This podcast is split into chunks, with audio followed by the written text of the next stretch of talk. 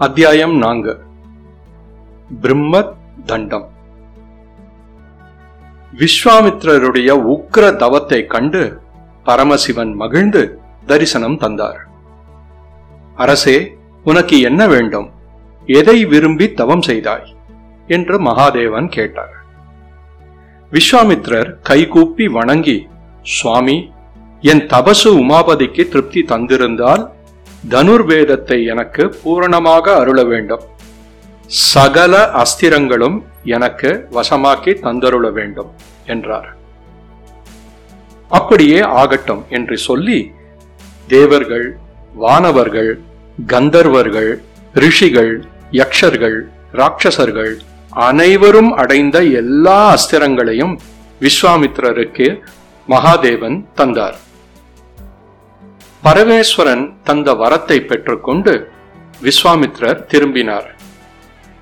தவத்தால் தாம் அடைந்த சக்தியை குறித்து பருவகால சமுத்திரத்தைப் போல அகங்காரம் பொங்கி வசிஷ்டரை தீர்த்து விட்டேன் என்று எண்ணிக்கொண்டு திரும்பினார். நேரே வசிஷ்டர் ஆசிரமத்துக்கு சென்றார். விஸ்வாமித்ரர் கோபத்தோடு யமனைப் போல வருவதைக் கண்டு வசிஷ்டரின் ஆசிரமத்தில் இருந்த சீடர்களும் பிராணிகளும் திகில் கொண்டு மூளைக்கு மூளை ஓடினார்கள். விஸ்வாமித்தர் விட்ட அக்னேயாஸ்திரத்தின் வேகத்தால் ஆசிரமம் எரிந்து போயிற்று.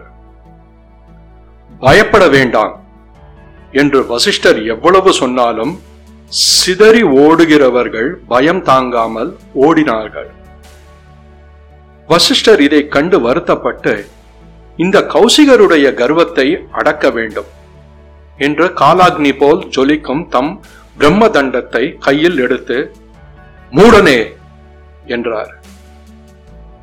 விஸ்வாமித்ரர் ஆக்ரோஷம் கொண்டு ஏய் வசிஷ்டரே நில்லும் நில்லும்!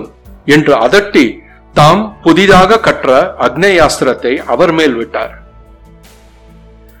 வசிஷ்ட மகாமுனிவர் இதோ நிற்கிறேன் நான் ஓடவில்லை! என்று கூறி பிரம்ம தண்டத்தை தம் முன்னே நிறுத்தினார். விஸ்வாமித்ரருடைய அஸ்திரம் எல்லாம் தண்ணீரை கண்ட நெருப்பை போல அணைந்து போயின. பிறகு விஸ்வாமித்ரர் தாம் அடைந்த அஸ்திரங்கள் அவ்வளவையும் பிரயோகித்தார்.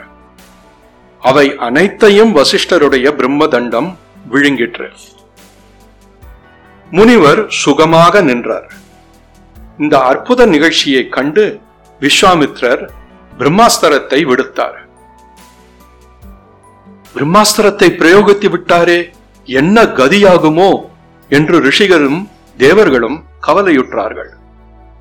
முனிவருடைய பிரம்ம தண்டம் அரசனுடைய பிரம்மாஸ்திரத்தையும் விழுங்கிவிட்டது. அஸ்திரத்தை உட்கொண்ட வசிஷ்டரின் பிரம்ம தண்டத்தில் நின்று நெருப்பு பொறிகள் சுற்றிலும் பறந்தன.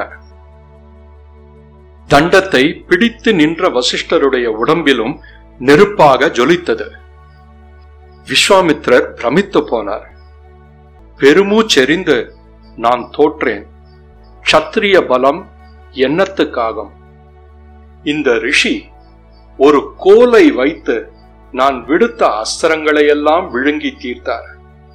பரமசிவன் என்னை ஏமாற்றி விட்டார்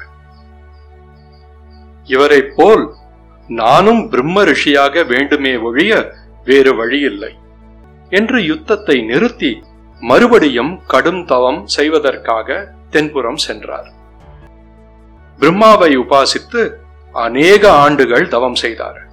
முடிவில் நான்முகன் பிரசன்னமானான் குசிக புத்திரனே உன் தவத்தால் ராஜரிஷி பதவியை அடைந்தாய் என்று விஸ்வாமித்ரரை ஆசீர்வதித்துவிட்டு மறைந்தார். தாம் செய்த கோரமான தவமெல்லாம் ராஜரிஷி பதவியை தானே தந்தது என்று துக்கமடைந்து இன்னும் மிக்க கோரமான தவங்களை செய்யலானார்.